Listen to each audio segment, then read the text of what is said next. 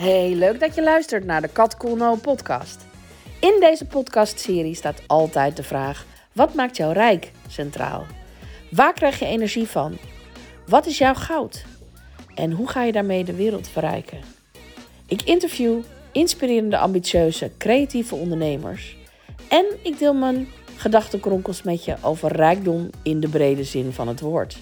Heel veel luisterplezier bij de Kat Cool podcast.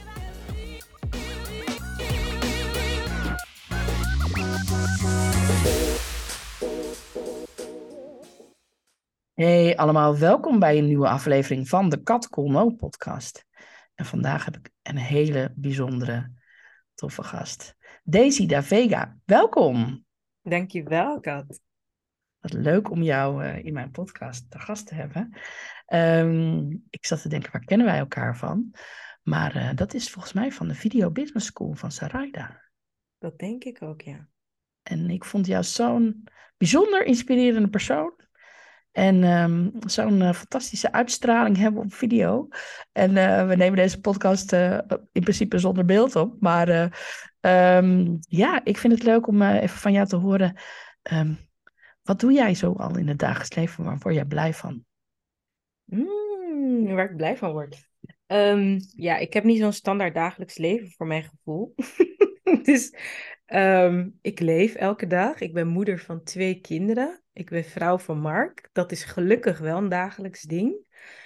Um, ik ben in het dagelijks leven in mijn ondernemerschap uh, een jaar geleden geïnitieerd tot priesteres. Dus ik ben ook heel erg bezig met spiritueel bewustzijn, uh, met embodiment, zoals dat heel mooi in het Engels heet. Uh, en ik ben heel erg bezig met mijn leven op orde krijgen en die van mijn kinderen en hun kledingkast. en ik worstel met mijn huishouden.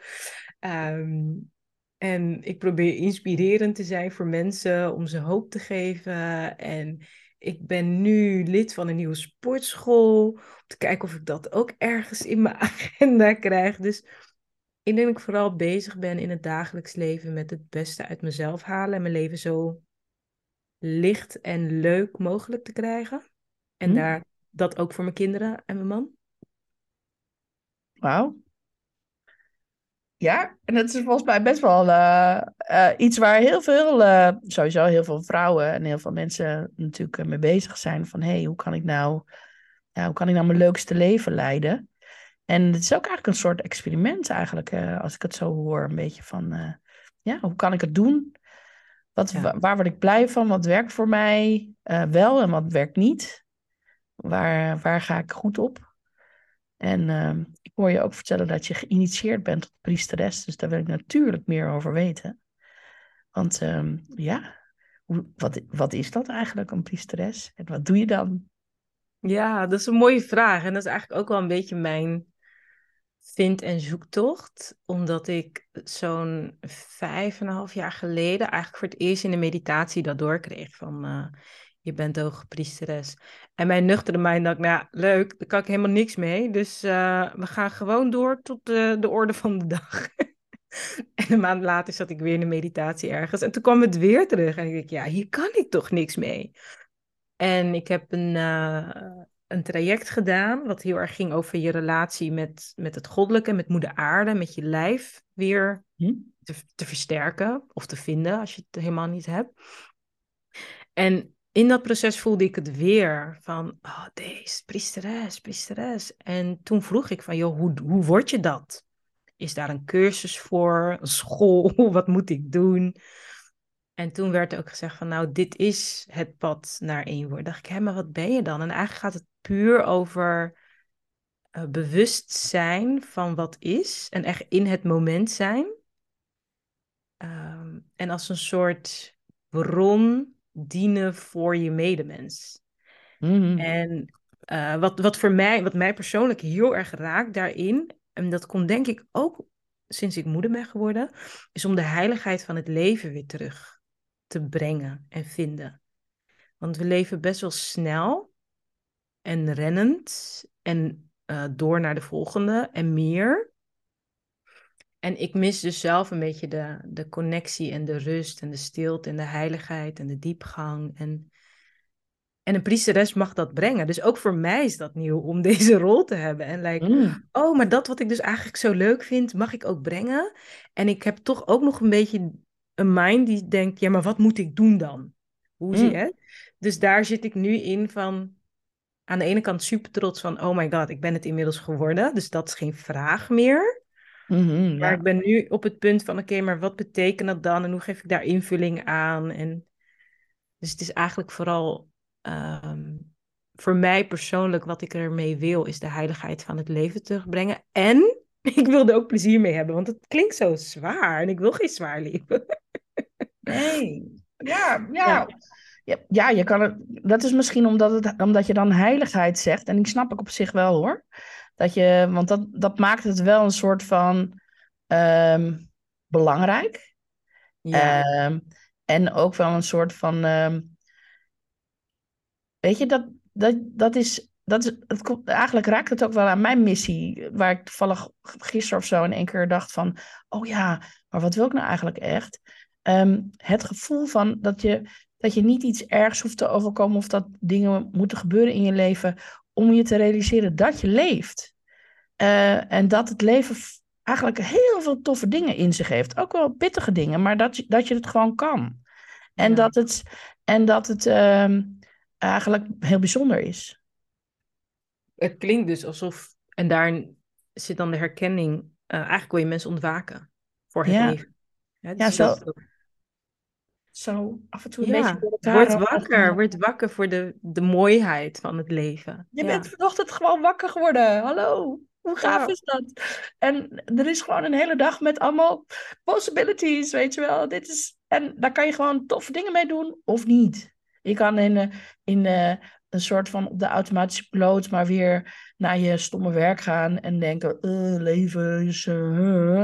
Of je kan denken, wat kan ik vandaag voor een klein mini-dingetje veranderen, waardoor je het leven leuker gaat vinden. En dat begint natuurlijk bij dankbaarheid alleen al van, ah, ik ben gewoon wakker geworden. En Ja, ja, dat gevoel. Ik heb, ik heb een tatoeage met Alive op mijn hand, om me eraan te herinneren dat ik, eh, dat ik er gewoon ben. En, en dat kan me voorstellen dat jij, dat jij dat als priesteres nog, ja, dat, dat, dat, dat, je, dat dat een hele mooie rol is om mensen daar dan bewust van te maken. En ook hoe, ehm, nou ja, daarbij stil te staan van, hé, hey, Ja.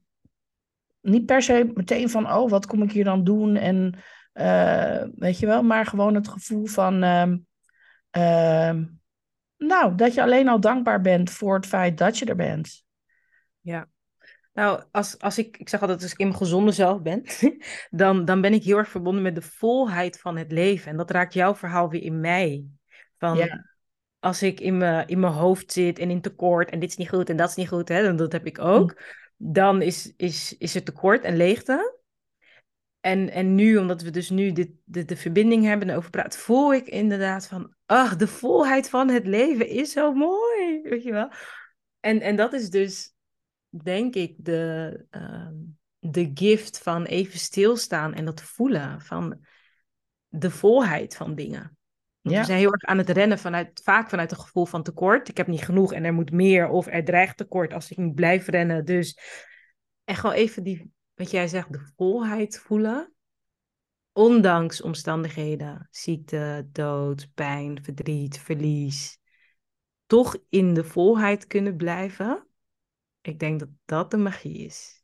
Ja, ja, misschien juist wel. In die, kijk, ik denk juist dat in dat soort eh, ehm, situaties het leven ook wel. Het wordt ook een soort ingezoomd. Hmm. En dat vind ik ook wel heel bijzonder daaraan. Dat soort momenten heb ik veel gekend. En dan, dan voel je gewoon dat eigenlijk een heleboel bullshit omheen is. Wat allemaal niet belangrijk is. En dan ga je terug naar, oh, die, hier gaat het eigenlijk over. Oh, wauw. En dan kan je, ik, tenminste, ik ben altijd in zulke periodes altijd het meeste in het moment. Hmm. Dus eigenlijk, en dat is eigenlijk wat jij dan als priesteres kan doen. En daar kan je natuurlijk een heel beeld bij hebben van dat je een gewaad draagt. En dat je een soort van... eh, Ik heb een gewaad eh, gekocht. Orakelen. Eh, dat is natuurlijk fantastisch. Ja, Maar die hangt ook in mijn kast. Ik Ja. draag hem. Nee, maar het is wel, ik snap wel, voor de embodiment is het wel goed, denk ik, om, om het ook, uh, dat je het ook dra dat je ook, ja, dat je het ook aan de buitenkant kan zien. Nou, het was meer wat ik zeg, het is echt een zoektocht geweest van wat verandert er en wat blijft er gelijk nu ik dit heb. Dus wat jij zegt, weet je, mensen hebben een beeld van orakelen en uh, weet ik, ja, gewaad en uh, midden in het bos staan of zo en, en drummen. Ik doe niet aan drummen, nog niet. Misschien komt dat wel. Maar ik, ik moest ook echt loskomen van hoe ik denk dat het eruit hoort te zien. En echt afstemmen op wat doe ik al van nature? Want blijkbaar ben ik het altijd al geweest. Als kind, toen ik zeven jaar was, uh, trad ik op, gaf ik dansoptredens. Hmm. En wat ik daarmee eigenlijk deed, is een hele zaal verblijden. Ja. Ik maakte mensen blij met mijn lichaamsbewegingen. Ik bedoel, dat is best huge voor een klein meisje. Weet je wel, gewoon haar joy in het moment. Want dat vind ik, ik werk ook veel met muziek, maar muziek is in het moment. Je reageert in het moment op wat je hoort. En dat mag ik uitbeelden en uitdragen en expressie aangeven. En mensen worden daar blij van en enthousiast van. En dan denk ik, ja, dat is eigenlijk niet echt veel anders dan wat een priesteres hoort te doen, volgens mij, weet je wel. Dus die vorm is zo uniek ook. Uh, geen priesteres is hetzelfde. Nee. Um, dus ja, de, de, en, en ook voor de buitenwereld, die hebben misschien ook gelijk als... Ik krijg altijd van de kerk als eerste. Oh, ja die denken aan een priester die preacht in de kerk. Dus die zien me al staan met een Bijbel. Heb ik ook jaren gedaan. Ik was heel actief in de kerk, in de evangelie. Hoe zeg je dat? Ja, evangelie. Dus echt elke week lezen voor 800 mensen. Deed ik toen ik tiener was. Vond ik leuk. Oké. Denk ik, ja, wie is dat? Dat is ook de priesteres in mij. Jee, het woord van God delen. Fantastisch, weet je. Je was gewoon vergeten dat, het eigenlijk, dat je het eigenlijk al de hele tijd was. Altijd al geweest. Ja. En, en hoe, het zich, weet je, hoe het zich dan uit, dat maakt dan eigenlijk misschien helemaal niet eens, eens uit, want dat bepaal jij dus.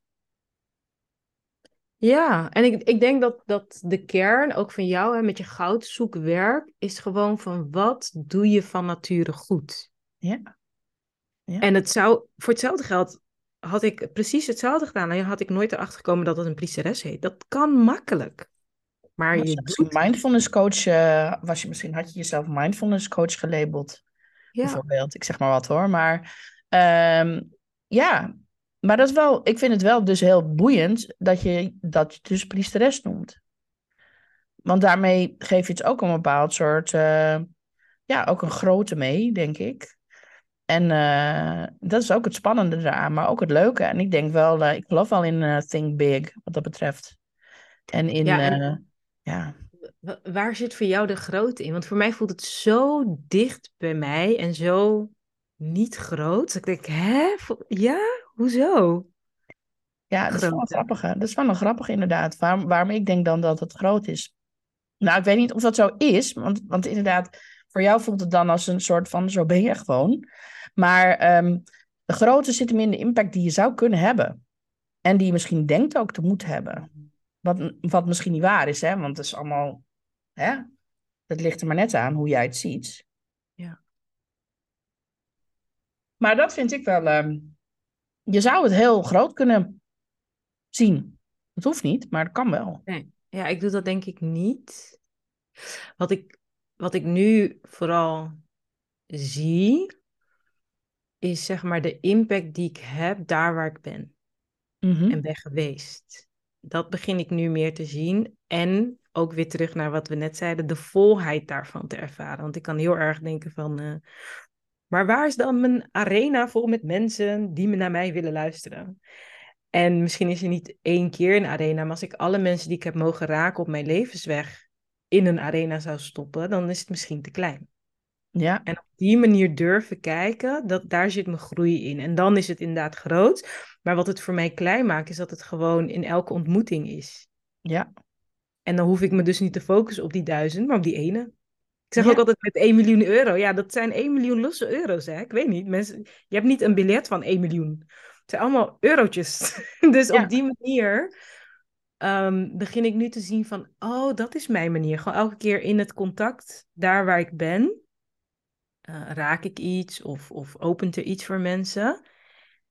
En dat doe ik nu nou ja, ik begon met optreden toen ik zeven was. Dus ik doe dat nu al 31 jaar. En denk ik, oh, dat is mijn manier geweest of zo. En daar probeer ik ook mijn berusting in te vinden hoor. Want ik wil daar toch vorm aan geven of zo. Ja, ja, goed. Nou ja, en wat ik van je weet is dat je bijvoorbeeld best wel veel bezig bent uh, met vrouwencirkels.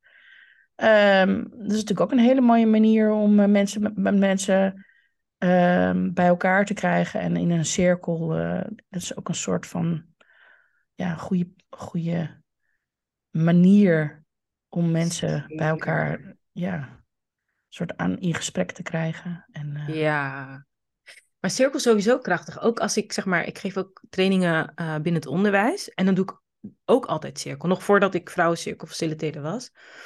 En dat is gewoon zo'n krachtige vorm van gelijkwaardigheid. Mm. In een cirkel. En ook geen tafels, dus echt open verbinding, samen. Um, en vrouwencirkel, zeg maar, het nieuws op mijn cv. ik ben nog geen jaar vrouwencirkel facilitator. Maar wat ik daar ontdek, is het gaat echt over in het moment eerlijk en open zijn over wat er in ons leeft. En dat is zo fijn, opluchtend, bijzonder, helend. En voor mijn ego is het ook een soort van gek, want ik, ik hoef niet zoveel te doen. Ik moet vooral er zijn en faciliteren. Ja, dat is wel een soort outline of zo, maar gewoon vooral, je mag er zijn. Je waarheid mag er zijn. Daar waar je misschien in je dagelijks leven van alles over jezelf niet mag delen, of het wordt veroordeeld, of het is slecht. Hier mag je helemaal zijn. En dat is voor sommige mensen de eerste keer. Ja, wauw. Ja, ja. Bizar. Ja, mooi werk. Mooi werk. Wat niet voelt als werk, hopelijk. Nee. dat is ook het bizarre eraan waarschijnlijk. Dat je dus inderdaad denkt van, ja maar hallo, mag, mag ik dit dan zijn en kan ik daar dan ook nog geld mee verdienen? Want dat mag dan ook gewoon. Ja. En, uh, of ja, op een manier linksom of rechtsom. En uh, over geld gesproken, je had het net al over die, uh, die euro's. Um, deze podcast gaat over rijkdom in de brede zin van het woord, dus ook over geld. En um, ik ben wel nieuwsgierig naar wat jij uh, van huis uit hebt meegekregen over geld. Mm, nou, um, geld groeit niet op mijn rug. Dat is waar. uh, eigenlijk ook wel een dubbele boodschap. Aan de ene kant zei mijn moeder altijd van dat we niet veel hebben. En aan de andere kant we zijn christelijk, uh, christelijk gezin. Dus mijn moeder heeft heel veel vertrouwen dat God het geld wel regelt. Mm. Dus en het is er niet en het komt ook altijd. Dus zo een, er zit ook wel wat verwarringsenergie bij mij rondom geld. Wel of niet? Weet je wel? Zo van wat is het nou? Is het nou. Dus, dus dat. Zo van. Uh, mijn moeder heeft ook een uitspraak waar ik haar nog steeds op corrigeer. Dat ze af en toe zegt: Ah, wij arme mensen. Ik zeg: uh, Nee, wij zijn geen arme mensen. Maar mijn familie komt vanuit de Capverdische eilanden. Uh, vanuit economische emigratie noemen ze dat ook, hè? Van mm. op zoek naar een beter bestaan, economisch beter bestaan. Ja. En daardoor zijn ze naar Nederland gekomen uh, om hier werk te vinden en een beter bestaan. En, en dus daar zit iets in de identiteit waarmee ze hier gevestigd zijn. Hè? Ja. We zijn arm en we willen rijker worden. Dus daarin zit nog wel een beetje van, we hebben het niet of niet veel. En mijn moeder kan van een kwartje een euro maken. Mm. Dus er is wel. De, dus ze kan het gewoon, ja. Ze zeggen het is er niet. En dan denk ik, maar kijk eens hoe, hoeveel er wel. Hè? Weet je, dus het is, het is iets wat. Uh, een dubbele boodschap heeft gekregen bij ons. Ja, ja, ik snap dat wel. Want je hoort het ook wel vaak dat, dat in landen waar minder geld is, dat mensen zich rijk voelen op een hele andere manier. En natuurlijk ja. wil je ook wel de rijkdom in geld. En dan kan ik me ook heel goed voorstellen dat je denkt, nou, als we, als we het ergens anders beter kunnen hebben, dan gaan we daar naartoe en dan proberen we dat gewoon of dat kan. Ja. Maar het is wel, het is een ander soort rijkdom. En, en misschien zit hij daar wel ook dat ingewikkelde in. Dus dat je van één kant dus inderdaad het vertrouwen hebt. En dat is natuurlijk de, hele abundance mindset. En dan tegelijkertijd een, een soort van beperkende overtuiging hebben van... hé, hey, eh, ja, we zijn eigenlijk helemaal niet zo rijk. Want we zijn hier Ja. omdat we zo arm zijn. Nou, dat is wel. Ik, ik, ik, ik heb een intercultureel huwelijk. Dus mijn man is eh, half Nederlands, half Indonesisch. En heeft heel erg de Nederlandse cultuur meegekregen. En ik zie dus bij hem, hij is heel praktisch ingesteld. Eh, hè, Die heeft echt van. Wat we niet hebben, kunnen we niet uitgeven. En als het er is, daarmee, hè, dus we, we rekenen op wat er is. En ik heb dus, eh, ja, we rekenen op wat er niet is. Komt wel. Ja, ja, Dus, dus dat is nog steeds een patroon, merk ik bij mij. En ook een verschil tussen ons. Ja. Dat hij denkt, ja, als je het niet hebt, kan je het toch niet uitgeven? En ik denk, hoezo niet? Het komt toch wel? Money is on the way.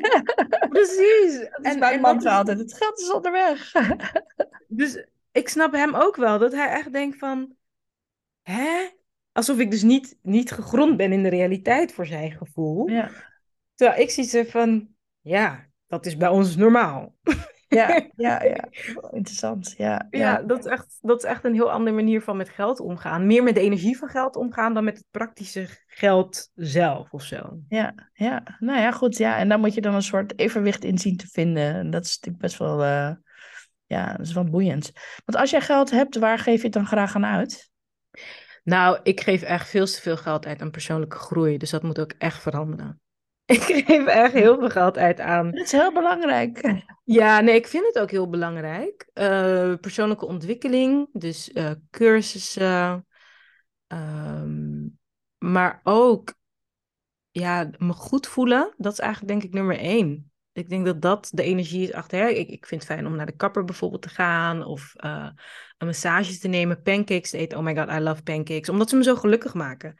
Ja, Dus hè, dat ze lekker zijn, maar ze maken me zo gelukkig. Dus eh, een latte, ja, dat is niet de beste uitgave eigenlijk. Als je dus praktisch wilt zijn van, ja, je moet niet elke dag een latte kopen. Want dat is toch eh 4 euro per dag. En als je dat vier dagen in de week doet, 16 euro per week. En eh, keer vier, nou, dan heb je zo bijna 80 euro aan latte uitgegeven.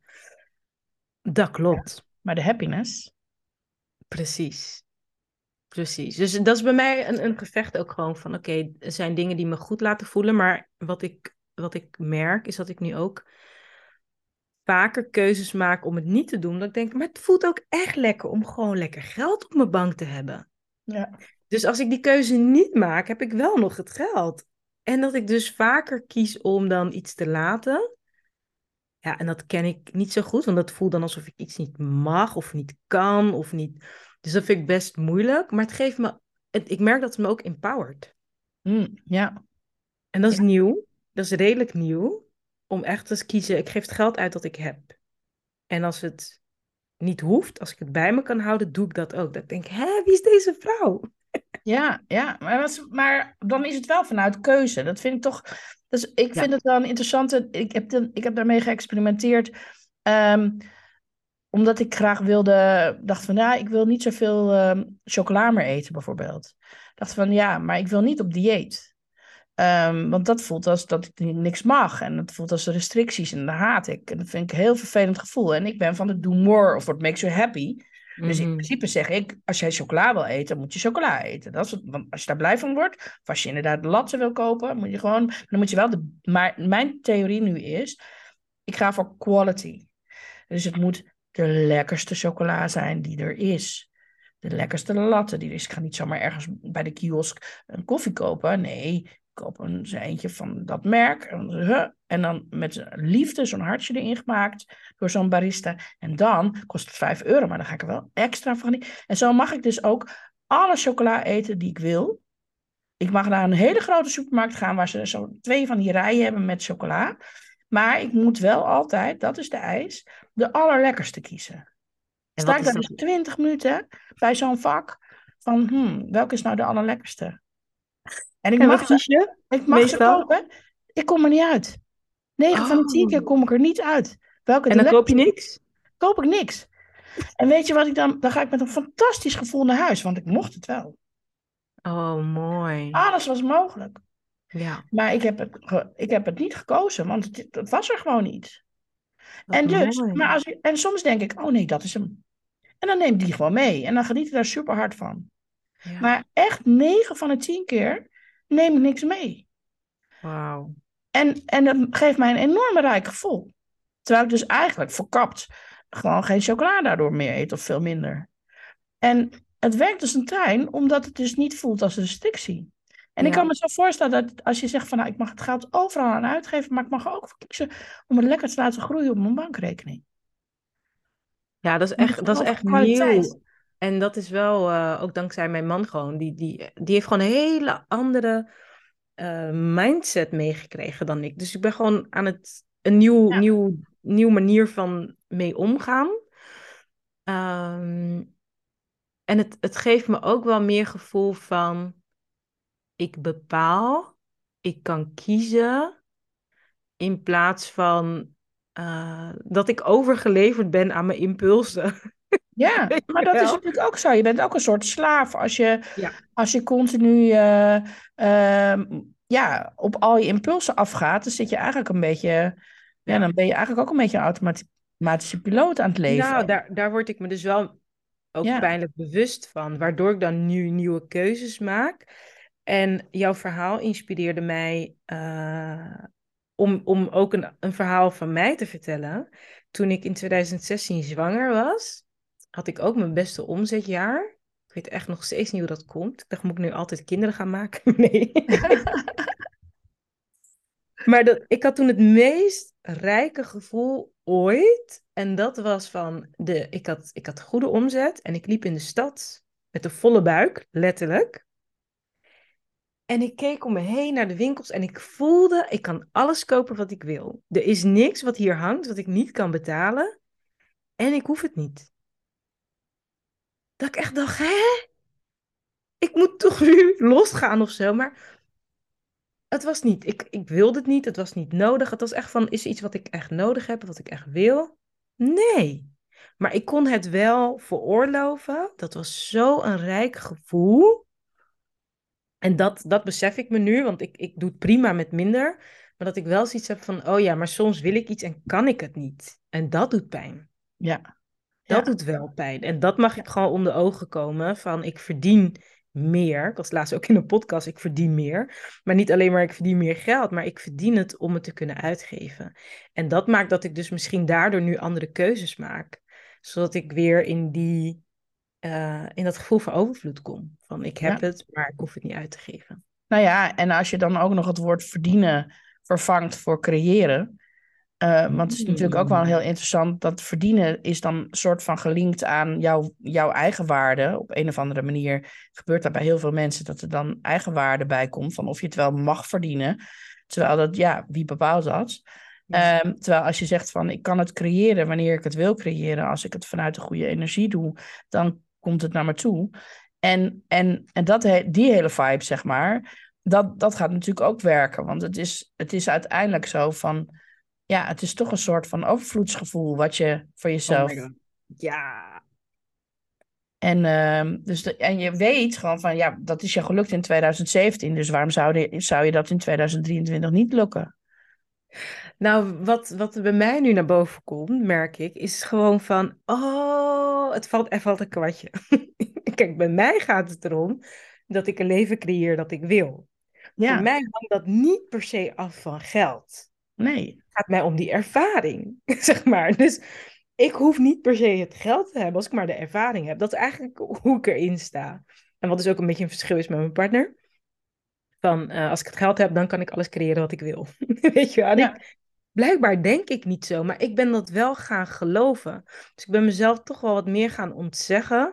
Omdat ik dacht, oh nee, ik moet eerst het geld verdienen. En dan pas mag ik die ervaringen gaan creëren. Ja. En sindsdien ja, zit ik een beetje in zak en as. Ja, terwijl Dus je... dat kwartje valt nu ineens van. Het, je creëert omdat je wil creëren. En je hebt, je hebt niet geld nodig om te creëren. Je hebt creatiekracht nodig om te creëren. Dat is echt een mega verschil. Ja. Ja. En heel- Zo, wat een kwartje. Nee, een euro. Dit was een euro, dat is geen kwartje. Maar zoveel dingen die je dan meer kan doen, hè? Want dan kan, je kan eigenlijk best wel veel... Je hebt ook helemaal niet voor alles geld nodig. En als je dan, als je, als je dan zegt van nou... ja, persoonlijke ontwikkeling, ja, dat kan je op zoveel verschillende manieren doen. Ja, nou, ik denk dat ik even, even wat minder ga investeren in dat soort dingen. dat er ook weer. Nou ja, of, of dat je inderdaad geld spaart. Hè? Dat je zegt van nou, ik spaar het niet van, oh, vanuit schaarste, maar vanuit het gevoel dat ik dan straks iets kan doen wat ik nog leuker, leuker vind om te doen. Ja, nou, nu je dit zegt, ik denk wat mij geïnspireerd heeft, of in ieder geval een inzicht heeft ge- gebracht, is ik ga eh, in juni 2023 op retraite. eh, naar Glastonbury, een heilige eh, Ja, ja. krachtplaats in Engeland. En ehm, nou, dat heb ik maanden van tevoren gereserveerd. En toen was het ook, je kan het ook in termijnen doen. Denk, oh, easy peasy, op tijd ticket gekocht. Had iemand ook voor me voorgeschoten. Dus dat ging zeg maar zo eh, in kleine stukjes en op lange termijn. Dat ik gewoon zo de volheid erbij voel. En ik kreeg een andere kans om ook op een retret te gaan. Waarbij ik dus wel weer in tekort zou komen. En ik dacht, maar dat wil ik niet. Ik kies daar niet voor. Want het gaat afdoen aan de ervaring of zo. Of, of dat gaat een beetje stress opleveren. En ik wil dat niet meer. En ik, heb, ik, ik merk dat ik zo geniet van, oh, maar als je daar gewoon de tijd voor neemt en er naartoe werkt, dan zit daar gewoon een bepaalde rust in en een bepaalde volheid in. En ik dacht, oh my god, dit wil ik met alles voortaan. Hoe, hoe ga ik dat, dat gevoel van volheid weer meer, meer creëren? Dat, dat, dat is nu een beetje de zelfreflectie. Omdat het zo goed voelt van behapbaar, bereikbaar, betaalbaar. Ja, dat is echt een fijn Ja. gevoel. En de puzzelstukjes komen dan of zo op het juiste moment. Op dat routetje wat je dan hebt bedacht. Ik zit Ja. ja, en ik denk ook, er komt bij mij ook het woord alignment naar boven. Ik denk dat dat gewoon, dan is het gewoon aligned.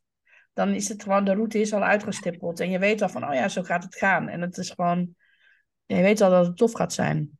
Weet je wat de, mijn nieuw gekozen brandnaam is? De Alignment Priestess. nou, hoppa. Dankjewel! nou, maar ik wil daar wel wat over zeggen. Want ik, nou, ik weet niet zo goed wat voor soort luisteraars eh, je hebt. Hè, of zodat ze ook dat rijke gevoel willen hebben. Dat, dat, iedereen wil dat. Ja, toch? Is dat zo? Ja, Nou, weet ik niet. Nou, niet dan eh, luister maar naar een andere podcast. Ja, precies. Niet van jou, doei. Nee. Maar ehm, ik denk wat mijn grootste les dus eigenlijk is in deze, is met alignment ook, is om nee te durven zeggen tegen verleidelijke dingen. Hoe leuk, hoe sexy, hoe mooi, hoe aantrekkelijk, hoe, zeg maar, ook vooral mooi voor de buitenwereld het ook lijkt. Als het ergens in je lichaam je voelt van, ik, mm, ik weet het niet, het gaat niet die voldoening geven die ik echt zoek. Ik merk dat hoe meer nee ik zeg, hoe meer volheid ik dus ervaar voor datgene waar ik wel ja tegen zeg. Daar kan ik meer bij zijn. En dat is voor mij een hele grote les, want ik was van ja, ja, ja, ja, ja tegen alles. Ehm, en vorig jaar was ik dus naar Hawaii gegaan w- voor die eh, initiatie. En mijn grootste inzicht was, "Ah, ik heb mijn nee gevonden. Mm. Ik- was Ja. zo van, ik moet tegen alles ja zeggen. Enorm pleaser gedrag. Dat is een van mijn coping mechanisms. eh pleasen. En ineens was het oké om nee te zeggen. Huh? Weet je, en nu in dit, in dit gesprek met jou besef ik dat ik dus ook nee zeg tegen bepaalde uitgaven. Waarvan mijn patroon van persoonlijke groei denkt, ja, daar gaan we van groeien. Doen, doen, doen, doen, doen. Hmm, nee. Nee. Nee, maar ook als je je handen vol hebt met van alles, heb je geen ruimte om dingen te ontvangen die je eigenlijk moet ontvangen. Oh, is ook wat gewoon mooi. zo. Wauw. Toch? Je handen en je hoofd, alles vol. Die, die voel ik. Die voel ik. Ja. Is ook een note to self deze trouwens, by the way. Ja. Maar dat is een mooie, want volheid van het leven heeft dus ook twee kanten. Ja, Dus het kan ook te vol zijn, vol hoofd, vol agenda. Uh, maar ook volheid vanuit overvloed en volle portemonnee. ja. Vol hart. Ja. ja, maar dat is allemaal prima, want dan stroomt vanzelf over als het vol is. En dan zorgt het dat het altijd goed is. Ja. Nou, dat is wel mooi, want ik, ik merk wel dat ik die beweging vooral bij mezelf voel. Van, uh, ik mag echt ervoor zorgen dat het van binnen vol is. En dan stroomt het vanzelf over. In plaats van aan de buitenkant proberen van alles te fixen. Terwijl het aan de binnenkant leeg is. Dat is echt niet oké. Nee, precies. En ik denk dat als, je het dus dan, als het dan vol is en het stroomt over, dan gaat het precies daarheen waar het heen moet. Ja. Weet je wel? En dan kan het, is juist leuk. Ja. Dat het alle kanten op kan stromen naar mensen die daar ook iets aan zouden kunnen hebben, enzovoort, enzovoort. Dus dat dat juist, uh, dat is een heel leuk doel om te bereiken. Maar dan moet, dan moet inderdaad op een andere manier. Niet allemaal de, ik moet denken aan de next shiny object. Dat je dus de, als een soort extra, de hele allemaal gave dingen aan het verzamelen bent. Oud. Ik ben in mijn Human Design een Manifesting Generator. En dat is echt een van de dingen die ik heb geleerd. Van het is een kwaliteit en een valkuil. Dat ik dus uh, shiny objects volg. Ja. Oh, leuk. Dat gaan we nu doen. Oh, leuk. En, en dan voel ik wat je net zei. Als mijn handen en mijn hoofd te vol zit, kan, er, kan ik eigenlijk niet ontvangen. Nee. Dus het gaat echt over nee zeggen. van oké, okay, shiny, maar op een afstand. Ja, op een afstand. om naar te kijken.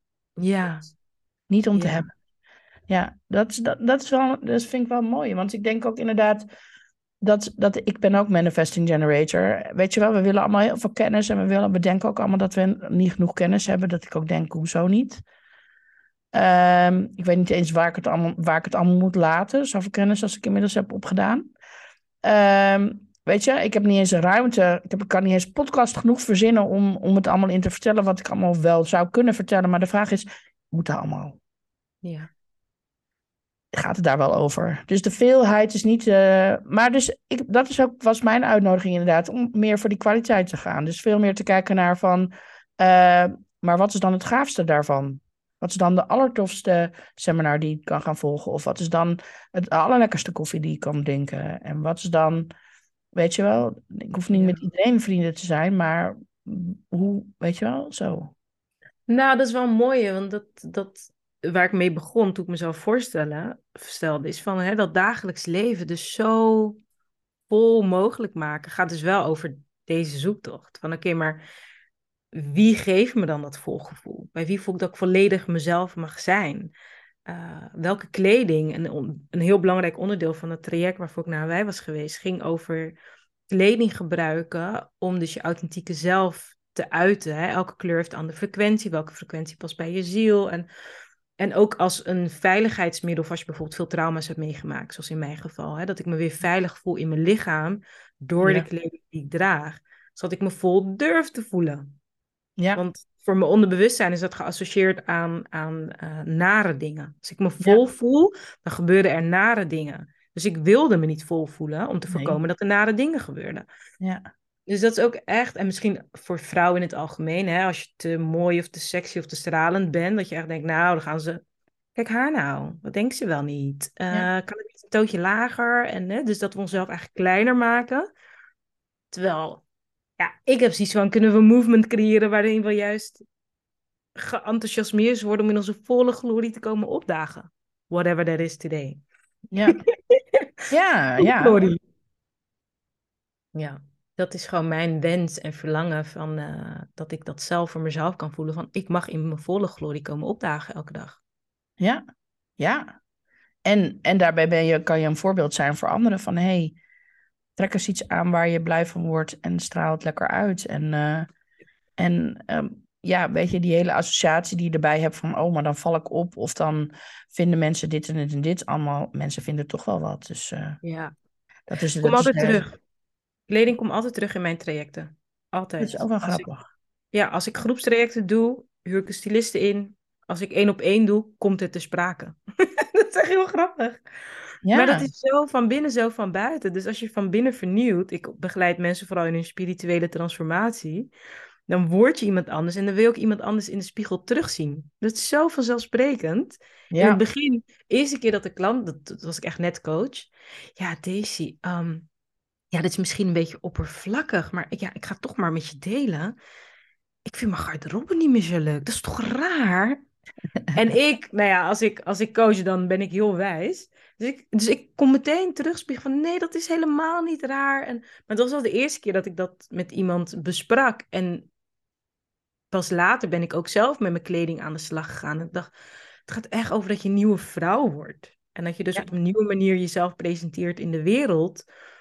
En daar, nou ja, komt ook wel weer geld bij kijken. Hè? Dat dat ook wel impact weer heeft van... Uh, ja, wat draag ik dan? Kan ik dat uh, veroorloven? Wat, wat, wat, ik weet nog dat ik voor het eerst een jas had gekocht voor 100 euro. Nou, dat vond ik echt veel te veel geld. En toen ging ik met andere mensen om die zeggen, uh, dat is echt goedkoop voor een jas. Weet je? Dus het gaat meer van, oh, daar kom ik vandaan. En, en als je 200 euro in een jas investeert, dan gaat die waarschijnlijk veel meer zomers of winters mee. Weet je wel? Dus het heeft echt allemaal invloed op elkaar van die buitenkant, de binnenkant en het geld dat je daarin kunt investeren, zeg maar. Ja, dat is ja. mijn ervaring. En Als om daar een beetje Ja, oh, sorry. de harmonie in te vinden. Ja, absoluut. vinden. En ik denk dat het, het is natuurlijk ook gewoon reinvent yourself. En dat gaat ook over hoe, hoe kom je op dagen, wat, wat, wat, hoe zie je eruit, maar ook met wie, wie ben je en, en weet je wel, waar klets je over, al die dingen. En ehm, ik was ook nog wel nieuwsgierig naar, als, ehm, als jij ehm, zo'n kraan had, zo, tjoep, en er kwam dan zo oneindig veel geld uit, maar echt gewoon, het hield niet op, hè? Dus niet een miljoen of zo, hè? Ook niet twee miljoen. Ja. Hoe zou je leven er dan uitzien? Mijn leven. Ah. Oh, dat is echt grappig. Ik zag echt vooral. Maar nee, mijn leven, ik, ik weet niet of het heel veel verschillend, verschillend eruit zou zien. Misschien, oké, ik zou andere net iets meer kleding hebben en schoenen. Mijn kinderen ook. Ik zou onze tuin verbouwen. Onze tuin zou er strakker uitzien. Ehm, maar ik denk wat ik vooral zie, is dat als bij mij die oneindige kraan is, dat ik het vooral ook wat eerlijker zou gaan verdelen. Maar ook zou investeren, zodat die, eh, hè, dan, hoe zeg je dat? Je moet ze geen vis geven, maar een hengel. Mhm. Dus ik zou het vooral investeren in hoe blijft dan die gelijkheid in stand. Want anders is het afhankelijk van mijn kraan. Ja, En ja, ik zou er vooral voor zorgen dat iedereen genoeg heeft. Als die van mij toch open blijft, weet je wel. Ja. Maar ja, dus, dus eigenlijk vooral dat zag ik. Van, oh, als mijn kraan vooral open blijft, dan eh, zou ik voor zorgen dat iedereen op aarde genoeg heeft. En, en hoeft niet eens veel, genoeg. Ik weet niet of dat veel weinig is, dat laat ik in het midden. Maar iedereen heeft veel. En voor mezelf zou ik gewoon kleine dingetjes veranderen. Mm. Kleine dingetjes vooral. Ehm, misschien Geen zou ik grote, ook... dure dromen. Hm? Geen grote, dure dromen. Nee. Nee. En ik merk dat ik, hè, voorheen zou ik zeggen, oh, dan zou ik op reis gaan. En, maar ik ben toch ergens bezig met, ik ga ook wel weer vliegen. Maar ik denk, oh, maar dat vliegen is helemaal niet zo goed voor de aarde. Wil ik dat dan wel, weet je wel? Dus dat kost aan de andere kant ook veel voor Ja. planeet waar ik onderdeel van ben. Dus ik vind daar wat van. En dan ben ik ook in een soort van moreel conflict met mezelf. Ehm,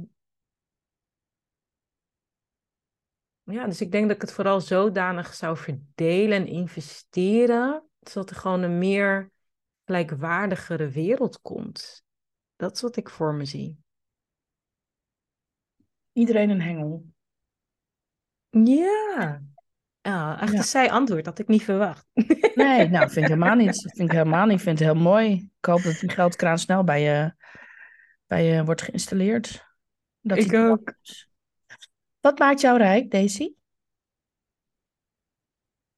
Hmm, wat maakt mij rijk? Ik denk mijn geloof. Hm. Ik heb echt best wel een rotsvast geloof dat hoe donker het leven ook soms is. En in mijn hoofd is het ook soms best donker en uitdagend. eh, ik toch echt een bepaald geloof heb in. ehm, hoe gaat dat liedje ook weer? Imagine all the people Living life in peace. Oeh, oeh. ik denk echt dat dat mijn rijkdom is. Ik heb Mm. echt een stellig geloof in, in de heelheid van ons mensen. En in dat liefde echt overwint. Ehm, terwijl ik echt middenin sta eh, eh, van de gebrokenheid ook. Dat ik dat ken, dat ik dat eh, zie, voel. En toch zo diep geloof in, in liefde en heelheid. En het komt goed. En het komt goed. En het komt goed. Het is nu niet goed. Maar eigenlijk ook weer wel. En dat is volgens mij wel echt mijn rijkdom. Ja. Ja. Mooi. Mooi. En ik ben het met je eens. Ik denk dat ook. Denk dat het ook goed komt. Het is al goed. Ja. En soms is het even niet goed. Maar overal. Ja, zelfs dat is. goed. Ja, precies. Of Dat, dat denk ik de heelheid zien. Ja. Ehm, Dat zegt Rumi. eh, voorbij de velden van goed en slecht is een veld, ik ontmoet je daar. En dat vind ik zo een mooie zin, omdat voor mij dat echt gaat over uit het oordeel stappen of dat iets goed of Ja. slecht is. En gewoon zijn met wat is. En als ik in mijn geloof en in mijn gezonde zelf ben, dan voel ik dat. Dat is weer die Mm. volheid. Ja. En wanneer ik dus in mijn nat zelf zit, dan zit ik of bij goed of bij slecht te chillen. Ja. Ja, precies. Ja, en het is, ja, is ook gewoon een patroon hè, wat, we, wat, wat we hebben, wat je ook niet zomaar kan doorbreken. En soms Nee. zijn het ook gewoon de chemische stofjes in je systeem die niet altijd eh, functioneren zoals ze zouden moeten. Kan van alles zijn. Ja, nou, het is vooral programmering, conditioneringen van eh, eh, hoe we zijn, hoe we als maatschappij vinden dat dingen horen. Ja. Ja, En dat is denk ik het ontwaken waar jij en ik voor staan. Van dat iets in ons onderbuik gewoon zegt, nou, volgens mij klopt dat voor geen meter. nee. En dan gaan we op onderzoek uit en ontdekken we allemaal nieuwe dingen. En dat gaan we aan elkaar vertellen. En dat is een soort olievlek wat onwijs groot aan het worden is. Van, Ja, oh, dat klopt allemaal niet. We moeten echt meer op onze hart en ziel en, en intuïtie gaan vertrouwen. En daar zit de harmonie en de liefde en de gelijkheid. En nou ja, ik hoop dat ik nog heel lang die beweging mag eh, maken. ja, fantastisch. Ja, en het, is, eh, het zijn allemaal verhalen, joh. Echt, hè? Alles is een verhaal. Alles, maar ook de positieve dingen en de negatieve, alles is een verhaal. Maar jij kan dus er veel meer, je hebt er veel meer invloed op dan je denkt. En dat, dat vind ik dus heel interessant. Want ik denk van ja, eh, mensen, ehm, als je het nou, kijk, niet alles is maakbaar, dat snap ik ook wel. Maar, maar er is meer maakbaar dan je denkt. En als jij heel goed helder hebt van waar heb ik allemaal invloed op. En je gaat die invloed ook uitoefenen op een goede, positieve, constructieve manier. Man, kan er zoveel meer. En, maar het is, ik snap ook wel dat, het soms, dat je het soms niet zo voelt hoor. Ik ken genoeg mensen die dat echt moeilijk vinden. Maar, maar ergens zit altijd toch een sprankje van, oh stel dat. En als je die weet te pakken, en dan kan je hem ook groter maken. Dat geloof ik echt. Nou, weet je, dat brengt me gelijk naar een tweede ding wat mij dus rijk maakt. En dat is toch echt dat juist op de momenten dat ik denk, nou, nou eigenlijk op alle momenten, mijn highs en mijn lows, de mensen in mijn wereld. Want ik heb net jouw Reinvent Yourself gedaan, juist op het moment dat ik denk, oh my god, en wie ben ik dan als priesteres? En wat vraagt dat dan voor mij? En dat, ik bedoel, toen ik begon als eh, motivational speaker, was mijn thema mindset. Weet er alles van. Maar als ik dan in zo'n soort crisis zit, weet ik helemaal niks. Ja, En dan denk ik, wat een rijkdom dat ik jou ken en dat ik dat voorbij zie komen en dat ik daarin kan investeren en dat ik de tijd heb om dat te doen en dat ik echt even bij de hand genomen moest worden ook van, ook in dit eh, ja, moeilijke stuk, identiteitsshift, kan ik weer opnieuw leren van, oh ja, wacht even, ik kan zelf, eh, ik, ik heb zelf heel veel invloed. Precies wat je zegt, weet je. Denk ik, maar dat is ook een rijkdom van ehm, de mensen, ook de mensen die naar deze podcast luisteren, weet je, de rijkdom die je in je oren hebt. Van, ik kan gewoon twee vrouwen die ik niet ken misschien, eh, gewoon in mijn leven uitnodigen en met ze meeluisteren. Met ze, dat is echt rijkdom van Ja. nu ook, denk ik. Dus dat is wel een tweede die ik eraan wil toevoegen. Eh, ik krijg zoveel inspiratie vanuit mijn omgeving. Ben ik echt heel dankbaar voor. ja, wat gaaf. Ja, ja. En ik, ik, ik krijg die ook weer van iedereen en in de interactie. En En dat Reinvent Yourself, dat is een, dat is een cursus die zomaar in één keer tot mij kwam. Dat ik dacht, oh, zo moet dat. En dat is nog helemaal niet, helemaal niet perfect. Maar dat is wel zo'n soort gevoel van, oh, hier, deze vragen moeten er gesteld worden. En uh, ik word er zelf ook door getriggerd door die vragen hoor, elke keer weer. Dat is ook het mooie ervan. We teach what we most need to learn. Hè? Dus ik, ik vind mezelf ook elke keer weer. Ik heb mezelf al zo vaak opnieuw uitgevonden. En dat is ook leuk om te doen, omdat je dan elke keer weer wat dichter bij jezelf komt. Eigenlijk is het helemaal niet, niet uh, het is niet transformeren in dat je een ander persoon wordt, maar eigenlijk juist meer jezelf. Absoluut. Je gaat wel die bullshit laagjes ervan afgooien, hopelijk. En ontdekken van dat eigenlijk al die dingen die je jezelf verteld hebt helemaal niet waar zijn. Of die mensen jou verteld hebben. Dat vooral. Ja. ja. Dat je gaat ontdekken van, oh, dat is eigenlijk, ben ik eigenlijk helemaal niet. En dan kan je het gewoon teruggeven aan diegene van wie het was. Ja. Dan zeg je, dankjewel voor deze... Oh, uh, nu ga ik weer uh, lekker mijn eigen verhaal geloven. Dat is ook dat pleasen, hè? dat is eigenlijk onbewust wat ik mee heb gekregen. Van een goede vrouw doet dat, een goede moeder doet dat. Ja. Ik wil een goede vrouw en een goede moeder zijn, dus dan doe ik dat. Ja, precies. Terwijl mijn binnenste denkt, nee hoor, wij zijn gewoon lekker selfish. Dat doen we niet. En niet selfish omdat ik alleen maar zelf belangrijk vind, maar dat ik onbewust ergens diep van binnen weet, als ik selfish ben, kan ik beter voor ze zorgen. Niet als ik die pleaser ben. Nee. Oh, dat was maar een verhaal die mij is opgelegd. Hè? En ik heb dat voorbeeld gekregen. Ja. Dus dat is ook reinvent jezelf. Wees een vrouw en een moeder die niet pleest, uh, maar die haar zelfzorg gewoon super, super belangrijk maakt, zodat ze beter kan zorgen. Ja. en dat voorbeeld dan weer kan zijn voor haar kinderen, zodat die dat allemaal niet hoeven te gaan, allemaal te gaan reinventen als zij op die leeftijd komen. Want dat is natuurlijk ook nog zo, dat je niet alleen, je doet dat niet alleen voor jezelf, want het is, dat is juist totaal niet selfish. Wat het is, is dat je ook nog een fantastisch voorbeeld bent, zodat zij die les allemaal lekker niet hoeven te leren. En dat zij weer andere mooie lessen kunnen leren. Want dat is, ik bedoel, we leren dat allemaal niet op school, maar dat is mega belangrijk. Het is een van de lastigste dingen waar mensen tegenaan lopen, volgens mij. Dus dat is, uh, ja, dat vind ik echt, uh, ja, dat is wel mooi hoe je het zegt. En het is dat het zuurstofkapje zelf opdoen in het vliegtuig. En iedereen zegt van ja, dat is zo'n cliché. Nee, dat is gewoon wat het is. Ja.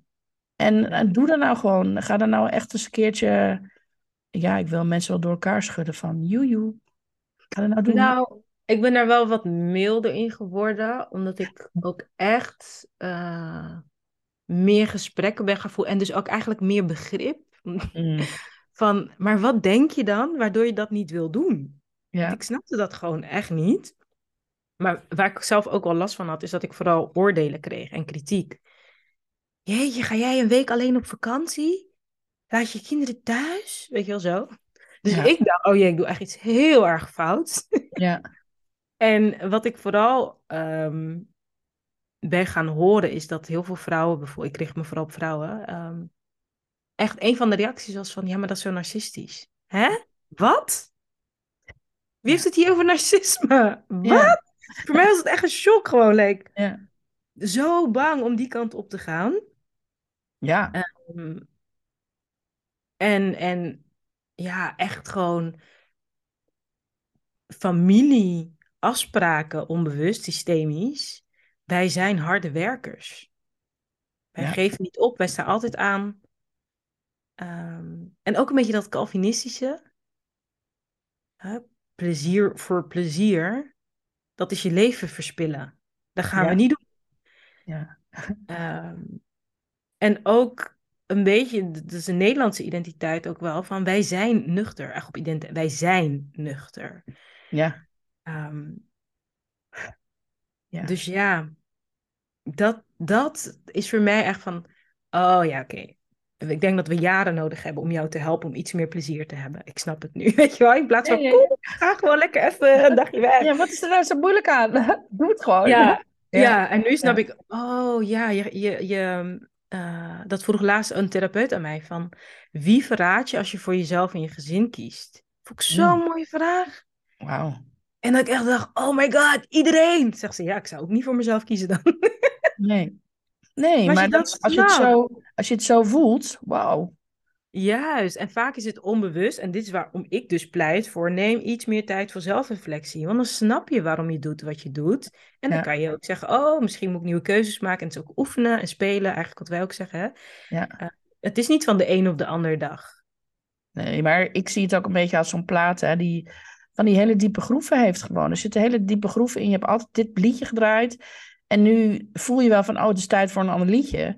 Maar ja, dan moet je die naald wel optillen en op een ander liedje zetten. En dan moet je ook elke keer weer opnieuw doen. Want die, die groeven zijn zo, zo vast dat je echt, nou ja, dat, is, dat kost echt bewuste actie.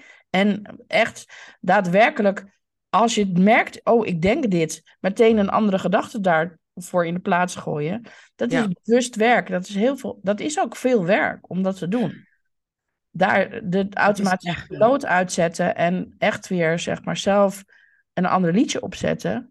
Ehm, en dan denk je van, oh, dat is heel makkelijk. Nee, dat is helemaal niet makkelijk. Maar als je het doet, ga je wel merken van, wauw, wat een verschil. Nou, en daarom pleit ik echt voor reserveer daar tijd voor. Want wat ik weet, is dat heel veel mensen moe zijn. Dus als je al moe bent, en het kost, wat je zegt, het kost echt veel energie persoonlijk groeien. Ja, ja. ja daar heb je gewoon geen fut voor. Ja. Dus het is echt reserveer daar de tijd voor. Nou, mijn, mijn uh, quick fix, noem ik het maar even, het is niet quick, is mezelf in communities ehm, aansluiten bij communities. Mm. Die dus ook dat nieuwe plaatje draaien. Uh, omdat in die verbinding wordt het lichter voor mij. Ja. Als we het samen doen. We geloven samen in een andere manier van leven of in een andere mindset. Uh, dat vond ik ook zo mooi aan jouw uh, training, hè, van je kan het met jou delen en dan voel je, voelt het samen. Ik mhm. weet als ik het alleen moest doen, was ik waarschijnlijk bij dag drie afgehaakt. Oh, dit is geen zin, veel te moeilijk, laat maar. Maar omdat het in verbinding was, mm. die, dat geeft juist energie om door te gaan. En ik sta er niet alleen voor. En dat is volgens mij wel echt een van de geheimen van... Ondanks dat we zo vermoeid zijn met z'n allen, want het leven is ook best pittig nu op aarde uh, dat we elkaar energie kunnen geven om het mm. toch te doen.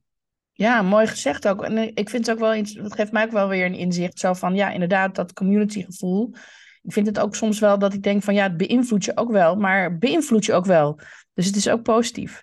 Ehm, en um, ik, ik vind het ook wel een leuk bruggetje naar inspiratie. Want wat, um, wat, wat inspireert jou? Wie zou, heb jij iemand die jou, iemand die jou inspireert? Of een persoon of een. Ja, dat is een goede vraag. Dat is best wel geshift. ik moet echt lachen wat in me opkomt, omdat het zo fout klinkt. Maar ik ga het toch zeggen. Jezus. Ja. en het klinkt fout, omdat ik, ik ben niet per se een uitgesproken christen of zo. Ik ben wel christelijk opgevoed. Uh, maar volgens mij voldoe ik niet aan de norm. Mm ben ik buiten de boot gevallen. Maar het lichtend voorbeeld en uh, wat mij altijd aanspreekt is van dat hij dus juist daar was waar hij niet hoort te zijn. En dat hij daar ah. licht ging verspreiden. dus van, ja, je, waarom zit je tussen de melaten en de prostituees? En uh, daar moet je niet zijn. Je zou bij de elite moeten zijn. Bij de mensen die het goed doen, weet je wel. En daar was hij niet. En dat vind ik zo'n inspirerend verhaal. En um, ik ken het levensverhaal van Boeddha niet zo goed. Maar wat ik van Baptiste Pape terugkreeg, hij had een review geschreven voor mijn boek. Toen zei hij van, Boeddha was niet op zoek naar verlichting, hij was op zoek naar een weg uit het lijden, uit de mhm. pijn. En toen kwam hij dus, zeg maar, bij accident, kwam die verlichting tegen. Maar hij was vooral het lijden zelf met lange ei. Mhm. En dat vind ik ook een mooi uh, voorbeeld. En eh, ik heb laatst een, Netflix-serie gezien waar ik ook echt geïnspireerd was. En dat heet Live to Lead. Mm. Aanrader. Okay. En dat was een meisje geen idee hoe oud ze is. 11, 12. En die ging spijbelen van school om voor klimaat op te komen. En die heeft dus een wereldwijde movement gecreëerd. En die stond de VN even toe te spreken. Nou, ik vond dat zo fantastisch. Van het maakt niet uit hoe klein je bent. Als je het voelt in je hart dat je iets te zeggen hebt om het te zeggen. Ze heeft me echt geïnspireerd. Mm erg geïnspireerd wat er mogelijk is als we durven op te komen voor het onrecht dat wij voelen. Haar stukje was on, uh, duurzaamheid. Mm. Ze hebben allemaal een eigen stukje dat in ons hart ligt. En als we allemaal daarvoor durven op te komen en uit te spreken, ja, dat vond ik wel een inspirerende. Wauw, mooi. Ja, Meteen ook een, eh, een mooie kijktip te pakken. Ja. En heb jij ook een favoriet boek? En waarom is dat jouw favoriete boek? ik vind De Alchemist heel mooi van Paulo Coelho. Vind ik zo, het is, omdat het simpel is, dat vind ik, dat vind ik gewoon briljant. Zo'n simpel boek kan schrijven waar zo'n diepe wijsheid in zit. I don't know. Het is gewoon een verhaal van een jongetje die een herder was. Op zoek was naar zijn bestemming in het leven. Van alles tegenkomt. Lessen leert. En ik laat even in het midden of die wel of niet zijn bestemming heeft gevonden gaat lezen. Ja, Maar dat is, het is vooral een, een, een transmissie van energie, van hoop, van diepgang. Wat ik heb ervaren in dat boek. Ja, het goud. Mhm. ja Echt ik, heb, goud. ik heb het eh, vijf keer gelezen, denk ik. De eerste keer 30 jaar, 35 jaar geleden. En eh, ik haal er elke keer iets nieuws uit. Ik denk, Ja, hoe kan je een boek schrijven waarvan je elke keer denkt... Wauw, wat? Niet dit ook? Terwijl het zo'n simpel verhaal is. Ja, dit is Ja. heel apart. Het is heel, ik weet ook niet wat het is. Maar er zijn veel mensen in deze podcast die eh, dat boek noemen als favoriet. Dat is heel... Echt? Ja. Oh, wat mooi. Ja, dus dat is wel... Ja, dat en hallo, wacht even. Mijn tweede boek is natuurlijk in 10 stappen ontspannen succesvol. hey, ja, Eigen boek. Daar wilde ik nog over beginnen hoor, wees niet bang. Want ik hoor jou net zeggen, boek geschreven. Ik denk, oh, ik even weten Ja. Nee, In maar dat is stappen, meer ontspannen. succesvol. Oeh, Maar dat is oprecht ook echt een van mijn eh, lievelingsboeken in de zin van, ik had niet door, ik, ik heb zo'n ehm, mooie periode gehad. Ik heb een sabbatical genomen in mijn ondernemerschap, voor anderhalf jaar, eh, omdat ik met depressie te maken had en eigenlijk een beetje eh, op was, overspannenheid noemen ze dat. En ik heb echt, I reinvented myself, maar ik heb zo'n andere flow van het leven ervaren en rust. En ik heb wat ik heb gedaan en heb ontdekt, mogen omzetten naar een boek. En dan, zoals een fase van nu, dat ik weer meer in mijn onrust zit, is het echt een bijbel. Van, oh ja, wat was stap 1 ook alweer? Neem de Mhm. tijd. De balans tussen mannelijke en vrouwelijke energie kennen. Oh ja, oké. En alleen al dat bedenken, brengt me weer terug van, het is een reis wat ik heb afgelegd en ik kan gewoon weer opnieuw gaan reizen. En dan kom ik wel weer bij die flow uit. Dus in dat opzicht is mijn boek ook echt wel mijn tweede favoriet. Ja, mooi. Cool ook dat je gewoon je eigen boek noemt. Hoe leuk is dat? Dat je gewoon je eigen boek kunt noemen. Dat je dat gewoon Ja. gecreëerd hebt. Ja, Ja, ik vind het heel tof. Ehm, heb jij, ehm, als ik jou vraag, als ik jou echt zou kennen, dan zou ik weten dat. Puntje, puntje, puntje. Hmm. Als je me echt zou kennen, dan zou je weten, ja, dat ik heel lief en fragiel ben. Op de een of andere manier kom ik ontzettend voor heel veel mensen als een krachtige vrouw over. Terwijl ik echt denk, maar ik ben zo lief en schattig van binnen. Dat is echt hoe ik me voel. Ik ben gewoon heel lief. Ik heb ook een, eh, een, eh, een dier als symbool. Uit een van mijn eh, programma's kwam dat naar voren. Van, je hebt een symbool die bij jou past. Hè? En bij mij is het het lieve heersbeestje. En dat resoneert zo met hoe ik me voel. Van, oké, misschien heel klein. Heel klein. Maar zo'n belangrijk onderdeel van het grote geheel. En dat is echt helemaal oké. Ik hoef niet groter te zijn. Ik ben heel lief en heel klein. En ik geloof in de Heer. Ja, ook dat nog. Dat, zou je dan weten. Ja. En, en ehm, iedereen bijna vindt liefheersbeestjes ook heel leuk, hè? Oh, een. Ah, echt hè? Ja. Ja. Nee, maar dat, dat, ik denk dat, dat mensen dat zouden weten. En, en dat daar echt heel veel kracht uitkomt. Ja? Ja. Mooi. En ehm, wat zie jij als jouw grootste levensles of inzicht? Je hebt, het eigenlijk al, je hebt natuurlijk al wat verteld over je levensinzicht.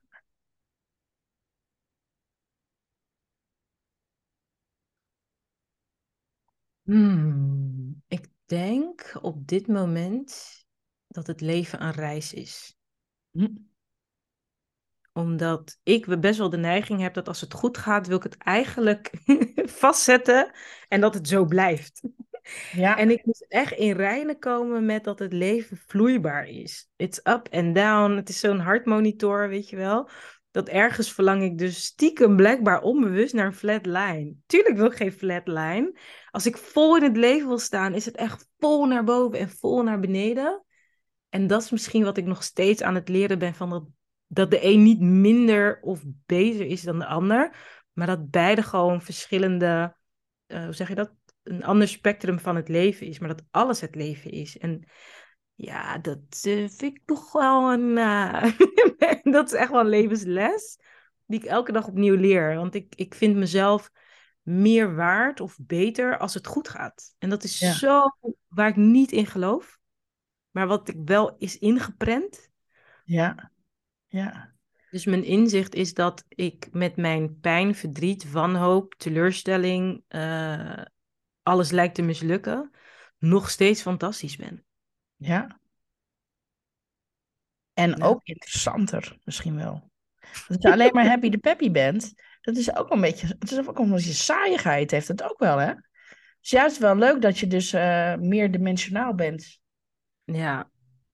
Ja, en ik merk dat, dat als ik daarin zit, dat ik zoiets heb van, I don't care of ik interessant ben. ik wil gewoon de dag doorkomen, weet je wel zo. Ja, dat snap ik ook. Ja, maar dat is, Ja. natuurlijk, dat is ook logisch, hè? Dus dat het is natuurlijk, als het echt zwaar is, dan Ja. moet je ook helemaal niet naar buiten willen treden. Ik bedoel, dat, dat hele in een kokonnetje ehm, even zelfreflectie hebben. ehm, ik noem het dan mini-retraite houden. Ehm, dat je even denkt van de buitenwereld zal, kan me gestolen worden, whatever. Eh, talk to the hand, because the face ain't listening. Zulke fases heb ik ook wel. En dan denk ik van, maar die horen er ook te zijn. In de natuur Ja. zie je dat ook, weet je wel. Ik bedoel, mensen gaan het allemaal heel moeilijk doen dat ze dan in de, in de winter niet eh, productief zijn. Of dat ze niet, eh, niet out there zijn op alle social media kanalen. Dan denk ik, ja, maar hallo. Alle dieren zitten nu ook allemaal in hun, in hun grotjes en in, eh, in hun holletjes lekker teruggetrokken eh, te contempleren. Weet ik veel wat ze aan het doen zijn. Maar in ieder geval, dat mag jij dan ook dus. Mooi. Ja, dat is wel mooi, want bij mij was het meer van. Ik neem deze zeker mee. Ik voel dat deze heel erg binnenkomt voor mij. Van, oh, mag dat ook? Omdat ik meer ben van, als je gewoon altijd jezelf mag zijn, eh, dan kun je ook altijd zichtbaar zijn. Ongeacht hoe het met je gaat. En mijn podcast, ik begon mijn podcast via WhatsApp, midden in mijn depressie, omdat ik daar zoveel over te vertellen had. Mhm. Nou, wat ik nu ontdek. En ik had een paniek, want dit, want dat. Want weet je, ik wil daar gewoon over vertellen, over de narigheid. Dus voor mij is het juist van, zelfs vanuit mijn cocon kan ik een soort van reporten over wat ik Ja. allemaal meemaak. Maar dat ben ik. Dat is Ja. mijn communicatiestijl. Ja, En ik kan dat ook. Ik kan dat verwoorden. Dus dat is niet voor iedereen. Ehm, maar ik denk als we elkaar toestemming zouden geven dat alles oké is, dat mensen minder vaak terug moeten trekken op die momenten. Mm. Want dan mogen ze er ook zijn. En dat is natuurlijk ook vrouwcirkel van, maakt niet uit hoe het met je is. Je kan gewoon komen, je doet het toe. Dus de Ja. ene die is helemaal happy de peppy en oh my god, mijn geluk kan niet op. En de ander denkt, oh my god, fuck my life, ik heb er geen zin meer in. En Ja. ja, dat kan prima in één cirkel. ja. Circle Ja. life. Ja, maar dat is wel. Nee, maar dat vind ik wel mooi. Want het is inderdaad wel een soort van theorie die erover bestaat. Van ja, je mag wel. eh, eh, het moet er vooral allemaal leuk zijn. En Ja. ook dat wat je deelt moet leuk zijn. En het moet. eh, ook dat we dingen bijvoorbeeld waardevol moeten zijn. Wie bepaalt dat? Ja, Wat is dan waarde? Ja, voor een kan het niet waardevol zijn als er geen tip in zit. En voor de ander is het ja, heel waardevol als je gewoon alleen maar zegt van... eh, nou, vandaag is niet zo'n goede dag. Hier en hier en hierom. Dat kan super waardevol zijn, omdat iemand anders dan denkt... inderdaad, wat jij nu vertelt. Van, Ja. oh, oh, mag ik dan ook gewoon opkomen dagen hoe ik ben? ja, En eh, ik vind dit Ja. wel een heel mooi inderdaad... om eh, ook echt even mee te geven van... jongens, goeie. En share the message, not the mess. Ja, maar laat gewoon zien. Message. Ja, precies. Dat En, eh. Een van mijn best bekeken Instagram posts nog steeds de foto waar ik heel erg op aan het huilen ben. Hmm, Iemand durfde die foto, vond ik heel bijzonder dat iemand die foto ook durfde te maken. Ja, Eh, daar heb ik elkaar voor bedankt. Van wauw, dat je dat, dat je dat, daar ben ik heel blij mee. Ja, maar ik, mijn gevoel zegt dat dat de echtheid is waar we naar snakken. Want we, hebben allemaal, we voelen allemaal een bepaald verdriet. En we hebben echt geleerd dat dat niet hoort te zijn. Het is niet oké. Het is echt een trauma. Het is Ja. mijn een van mijn persoonlijke trauma's. Van eh, mijn verdriet mag er niet zijn. En je hebt zeg maar vier basisemoties. Hè? Blij, bang, boos, verdrietig. En 20% mag er zijn. Ja, bizar hè? En we verwachten dat we 100% potentieel leveren. Of productiviteit of energie. Ja. Tuurlijk zijn we moe. We zijn 80% aan het onderdrukken. Dat kost echt vet veel energie. Ja, ja, En het is een training wat dus gewoon stapsgewijs ehm erin gaat sluiten van je bent oké ook met je verdriet. Want als kind gewoon, hè, de, de- als mijn moeder eh, sloeg mij wel eens en als ze mij dan sloeg, dan eh, ging ik huilen, want het deed pijn. Mhm. Dan zei ze, moet ik iets geven om te huilen? Dus daarmee heb ik geleerd dat ik huil om dingen die er niet toe doen, volgens anderen. Dus mijn pijn, wat ik in mijn Oh. lijf voel, doet zeer. En de boodschap van, moet ik iets geven om te huilen, betekent, hier moet je niet om huilen. Dus dat is Ah. zo de- letterlijk de uitgeslagen. ja, Dus ik, ik vertel dat ook gewoon om mee te geven dat ik weet hoe het is als je denkt dat je geen recht hebt op je verdriet. ja, En Ehm, dat, dat ik ook echt continu aan het leren ben dat ik juist daarmee het verschil maak voor mijn klanten. Omdat die ook diepe verdriet hebben. Die dus heel veel geluk blokkeren. En energie en creativiteit en genieten. En al die dingen die ze willen. ja, En ehm, huilen is een van de tussenstops. dat, dat is echt Ja. gewoon de realiteit. ja, En het heeft mij heel lang geduurd om weer bij mijn verdriet te komen. En eh, ja.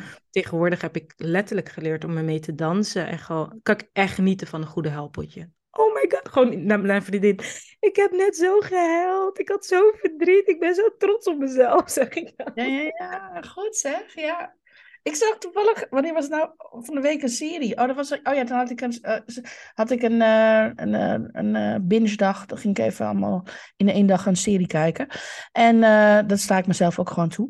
Ehm, en dat ging, over, dat ging over een psychiater. En die had dan bedacht van, ik geef mezelf elke dag een kwartier de tijd om gewoon voluit te janken. Maar echt gewoon gewoon alles bij elkaar te huilen wat er maar te huilen valt. Met een, echt het allermeest tear-jerking liedje wat er maar is. Of met een film of whatever. En gewoon, nou, weet je wel, gewoon feel the feels. Huppatee. Ja. En eh, ja, dat is wel gaaf. Ja, ik, Oh, wat voor mij is huilen dus niet zo ingewikkeld. Dat kan ik op alle plekken, overal, maakt niet uit. Oh, wat goed. Maar ik kan bijvoorbeeld weer niet goed boos zijn. Mm, ja, veel Dat vrouwen vind ik een lastige. Dus, Heel dus zo heeft iedereen, eh, iedereen zijn ding. Ja, nee, huilen is echt voor mij, eh, dat kan ik wel makkelijk. Maar ja, wat, wat je natuurlijk ook altijd geleerd hebt, dat mensen dan zeggen van, stil maar. Je hoeft niet te, je hoeft niet te huilen. Dan denk Ja. ik, nou, ik moet wel huilen. Dus ik ga het gewoon doen, whatever. Weet Ja. je wel, dat vind jij misschien wel gênant of zo, I don't care. Ik zit gewoon met traan, betraande ogen, met smink tot aan, onderaan mijn kin, zit ik gewoon in de tram. Dat boeit me echt helemaal niks. Wat mooi. Maar het is wel. Ehm, ehm, ik troost ook nooit iemand. Ja. Omdat ik dan denk, ja, dan heb je het gevoel dat het je van mij niet mag. Maar mag je hartstikke hard huilen. Mag Ja. alles bij elkaar krijsen voor mij. Want ik geloof daarin, dat moet eruit. Ja. En, en ik denk dan van, ja, dan ga je toch niet zeggen van stil maar.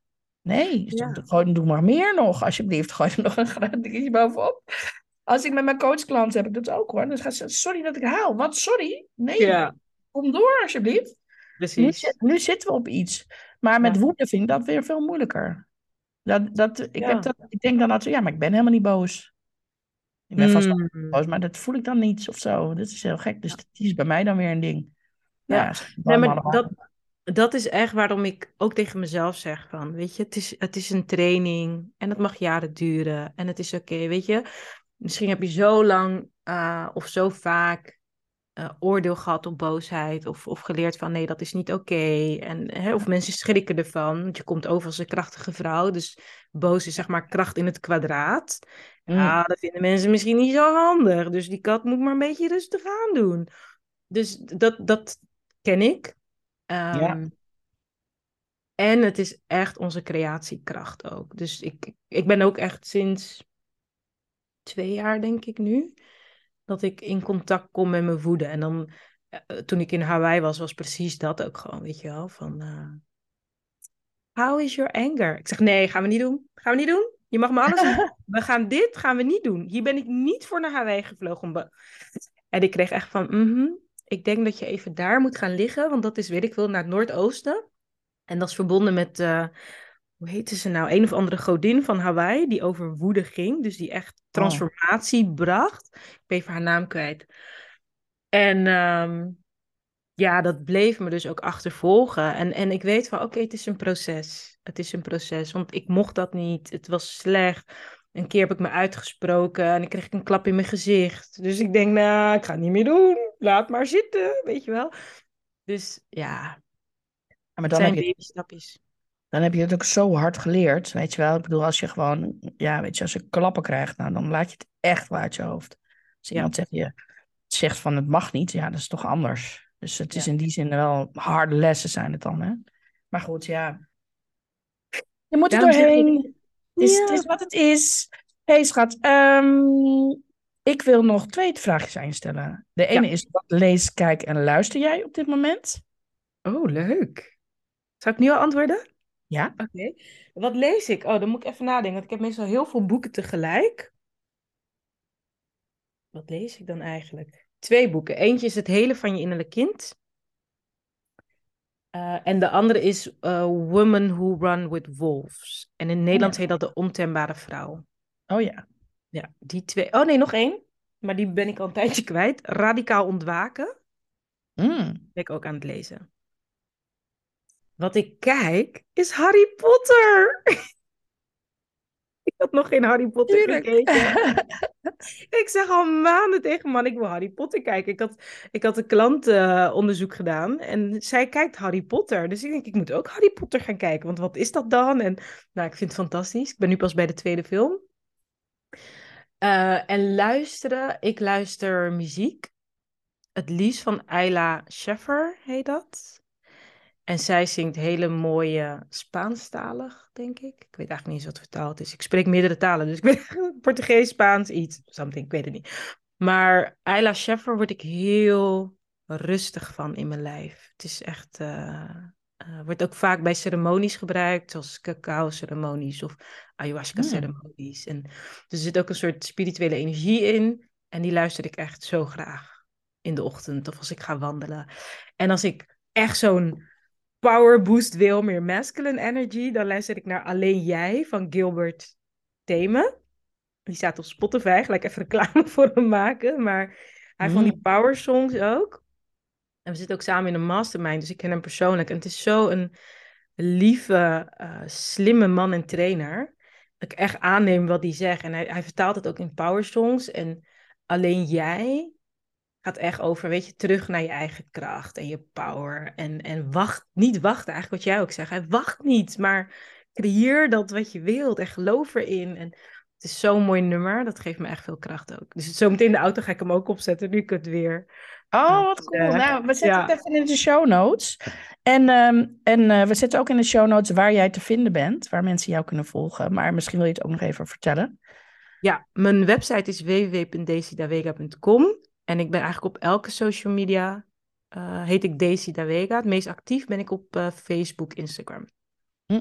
Cool. En LinkedIn is misschien komend jaar iets, omdat ik eh, nou, daar wel wat voor voel. Hmm, Oké. Ja. Nou, we Ja. zetten het allemaal, we zetten het allemaal in de show notes. En als je nog ehm, ehm, een, tip of een wijze raad of een quote of iets hebt waarmee je wil, de lezers wil verblijden, dan eh, is dit het moment. Hmm, even voelen hoor. Hmm. Wat er opkomt is dat er ontzettend veel goud en kracht te vinden is in onze kwetsbaarheid. En dat we die veel meer mogen toelaten. Ja, die voel ik wel. Kwetsbaarheid is mooi. Nice. Ja. Daisy, dankjewel voor dit mooie gesprek en voor het delen van jouw goud. Wauw. Graag gedaan. Dankjewel dat ik er mocht zijn en dat ik mocht vertellen. Heel leuk. You're so welcome. Ehm, lieve mensen, ik hoop dat jullie een mooi gesprek vonden en dat jullie inspiratie hebben opgedaan. En ehm, nou, liken en abonneren zou ik zeggen. En uh, tot een volgende keer. Ciao!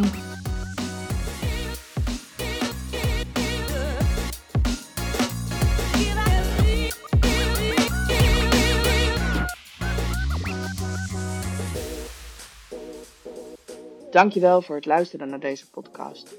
Mocht je willen connecten of meer informatie willen hebben, dan kan je me vinden op LinkedIn en op Instagram, katkolno, met aan het eind. Tot de volgende keer. Ciao.